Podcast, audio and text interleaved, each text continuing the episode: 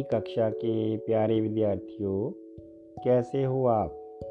आज हम हिंदी की पाठ्य पुस्तक का पाठ नंबर 16 बचेंद्री पाल, पढ़ेंगे। इस पाठ की जानकारी प्राप्त करेंगे। इस पाठ को बचेंद्री पाल द्वारा ही लिखा गया है। लिखने वाला एक लेखिका है। पाठ को पढ़ने से पहले, पाठ को जानने से पहले इस पाठ के अंतर्गत कुछ कठिन शब्द आए हैं। उन शब्दों के अर्थों की जानकारी होना बहुत ज़रूरी है। तो आइए इस पाठ के अंतर्गत आने वाले कठिन शब्दों को देखते हैं। स्वपन दृष्टा। स्वपन दृष्टा मैंने स्वपन देखने वाला। प्रवासी दूसरे स्थान का निवासी। बेहतर अच्छा। न्यूनतम, सबसे कम या कम से कम। साकार आकार युक्त शिखर शिखर मैंने चोटी। क्रीड़ा क्रीड़ा मैंने खेल, इस्तेमाल प्रयोग विशिष्टता, विशेषता, प्रतियोगिता, मुकाबला, बर्दाश्त, सहन करने की शक्ति, साउथ साउथ मैंने दक्षिण, पर्वतरोहण, पर्वतों पर चढ़ना, प्रारंभिक शुरू का पर्वतरोही पहाड़ पर चढ़ने वाला। रोमांच। रोंगटे खड़े होना। आश्चर्यचकित हैरान हो जाना। हिमखंड बर्फ़ का टुकड़ा। प्रशिक्षण नियमित रूप से दी जाने वाली व्यवहारिक शिक्षा या ट्रेनिंग। संस्तुति प्रशंसा। इंतज़ार, प्रतीक्षा। प्रशिक्षक, प्रशिक्षण देने वाला, सिखलाई देने वाला। प्रोत्साहन, किसी काम के लिए उत्साह बढ़ाना। दुर्गम, जहाँ पहुँचना कठिन हो। स्वर्ण स्वर्ण मैंने सोना। क्रियाकलाप किसी व्यक्ति द्वारा किए जाने वाले काम। रैपलिंग ऊँची चट्टान से रस्सी द्वारा नीचे उतरना। दक्ष दक्ष मैंने निपुण, कुशल। शिखर शिखर मैंने पहाड़ की चोटी। आरोहण, ऊपर की ओर चढ़ना। प्रस्थान, जाना, रवानगी। बर्फ़ बर्फ़ मैंने बर्फ़। आरोही, चढ़ने या ऊपर जाने वाला। एवरेस्ट, हिमालय की सबसे ऊँची चोटी। उपस्कर, सम्मान। फावड़ा, कुदाल। प्रतिष्ठित, सम्मानित। ये थे पाठ के कठिन शब्दार्थ। आइए पाठ के सार को देखते हैं। समझते हैं। बचेंद्री पाल यात्रा वृतांत पर्वतरोही बचेंद्री पाल द्वारा लिखित है। इसमें लेखिका ने अपनी एवरेस्ट विजय अभियान की यात्रा का रोचक वर्णन किया है। इसमें इन्होंने अपनी संपूर्ण जीवन यात्रा तथा पर्वतारोहण यात्रा का वर्णन किया है। बचेंद्री पाल का जन्म 24 मई सन उन्नीस ईस्वी को हुआ था। हिंदी में बोलते हैं, चौवन, उन्नीस पंजाबी में उन्नीस सौ चौबीस मई उन्नीस सौ चौवन को जन्म हुआ। बचपन से ही उन्होंने लड़की होकर भी कुछ अलग करने का निश्चय कर लिया था। वह बहुत बड़े बड़े सपने देखा करती थी। वह दस वर्ष की उम्र में ही जंगलों तथा पहाड़ी ढलानों पर अकेली निडर होकर घूमा करती थी। उसका बचपन अत्यंत गरीबी में व्यतीत हुआ किंतु उसने बचपन में ही माता पिता को कुछ अलग करने को कहा। वह पढ़ाई में बहुत अच्छी थी। खेल कूद में भी बहुत ही श्रेष्ठ। उसने गोला फेंकना, डिस्क फेंकना और लंबी कूद में अनेक कप जीते थे। आठवीं कक्षा अच्छे अंकों से पास की। आगे की पढ़ाई सिलाई, कढ़ाई का काम करके जारी रखी, क्योंकि उसके पिता ने आगे पढ़ने से मना कर दिया था। लगातार कठोर मेहनत करके उसने एम ए एम ए होता है सोलह कक्षा, सोलह जमाता बीएड की पढ़ाई की। बीएड बच्चों, एक कोर्स होता है टीचिंग का कोर्स बच्चों को पढ़ाने का। एक स्कूल टीचर का कोर्स बैचलर ऑफ़ एजुकेशन माने बी एड एम ए मैंने सोलह क्लासा बी एड मैंने टीचर पढ़ने की पढ़ाई। घर में खाली बैठने की बजाय उसने नेहरू संस्थान के आरंभिक पर्वतरोही कोर्स में प्रवेश ले लिया। प्रवेश होता है, दाखला लेना। सोलह जमाता बीएड दोनों पढ़ाई करने के बाद पर्वतरोही कोर्स में प्रवेश ले लिया। पहाड़ों पर चढ़ना। यहाँ बर्फ़ तथा चट्टानों पर चढ़ने के तरीकों का अध्ययन किया। रैपलिंग के रोमांच का अनुभव किया। यहाँ अभियान को आयोजित करने का भी प्रशिक्षण लिया। इसके बाद काला नाग छः मीटर की चढ़ाई की। इस चढ़ाई में उसे ए ग्रेड मिला।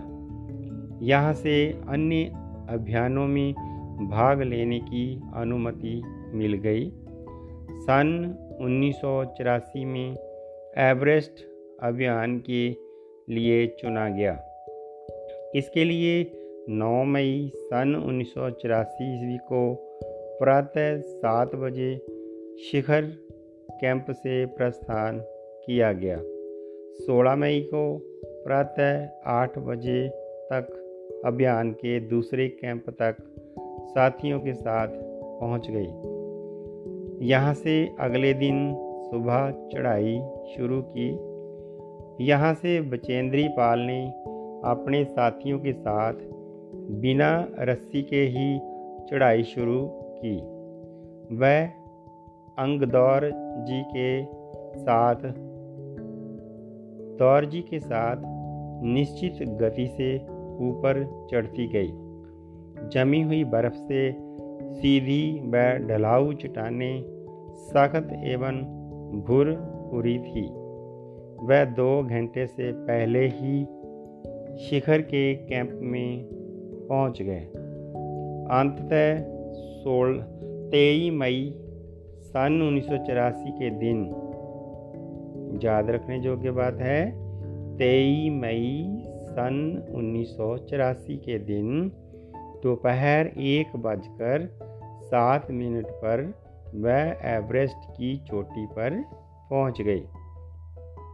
उसने घुटनों के बल बैठकर सागर माथे के ताज का चुम्बन, चुंबन किया। परमात्मा का शुक्रगुजार किया कि मैं एवरेस्ट की चोटी पर चढ़ गई हूँ। दोपहर का एक बजा तेईस मई उन्नीस सौ चौरासी।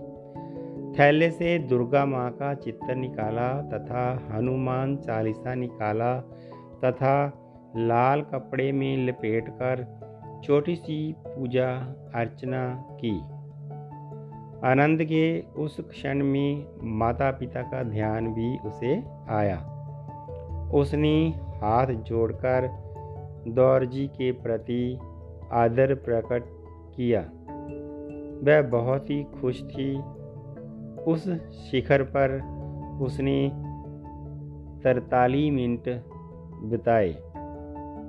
चोटी के समीप के खुले स्थान से पत्थरों के कुछ नमूने लेकर वापस यात्रा शुरू की। इस यात्रा के पर्वत आरोहण में श्रेष्ठता के लिए भारतीय पर्वतारोहण संघ ने उसे प्रतिष्ठित स्वर्ण पदक दिया तथा अनेक सम्मान तथा पुरस्कार दिए।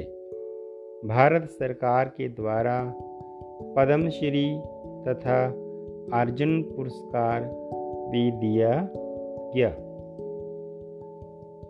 ये था निबंध पाठ बचेंद्री पाल।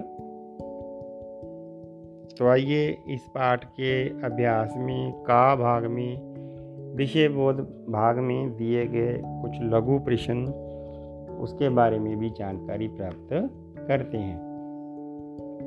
प्रश्न पहला बचेंद्री पाल ने बचपन में क्या दृढ़ निश्चय कर लिया था? तो उत्तर में लिखेंगे बचेंद्री पाल ने बचपन में ये दृढ़ निश्चय कर लिया था कि वह परिवार में किसी से पीछे नहीं रहेगी। कुछ ना कुछ करके दिखाएगी। दूसरा प्रश्न, बचेंद्री पाल के माता पिता किस बात से दुखी थे? तो उत्तर में लिखेंगे, बचेंद्री पाल के माता पिता अपने बच्चों की, सपनों की दुनिया से दुखी थे।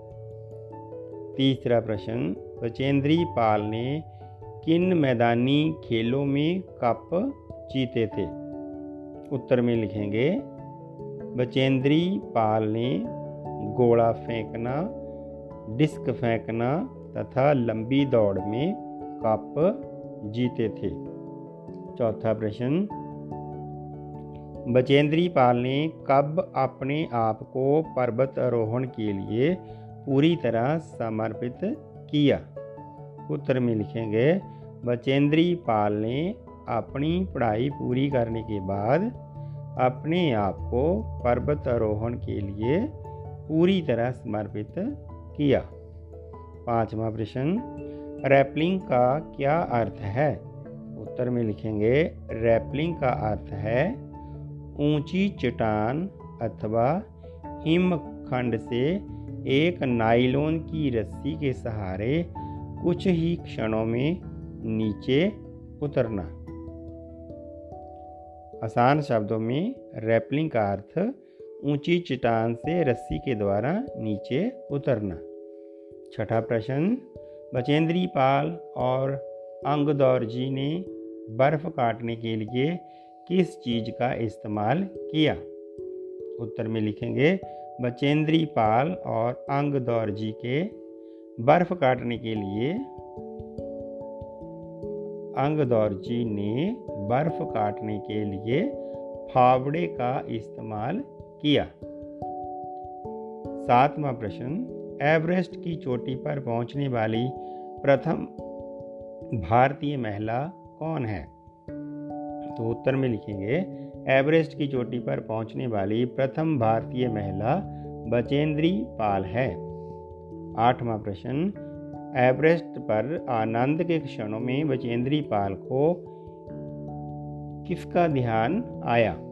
उत्तर में लिखेंगे, एवरेस्ट पर आनंद के क्षणों में बचेंद्री पाल को अपने माता पिता का ध्यान आया।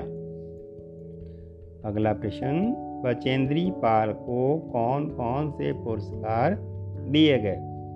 तो उत्तर में लिखेंगे, बचेंद्री पाल को पद्मश्री अर्जुन पुरस्कार, प्रतिष्ठित स्वर्ण पदक पुरस्कार दिए गए। तो ये था निबंध पाठ, बचेंद्री पाल और उसके अभ्यास के कुछ लघु प्रश्न और कठिन शब्दों के अर्थ।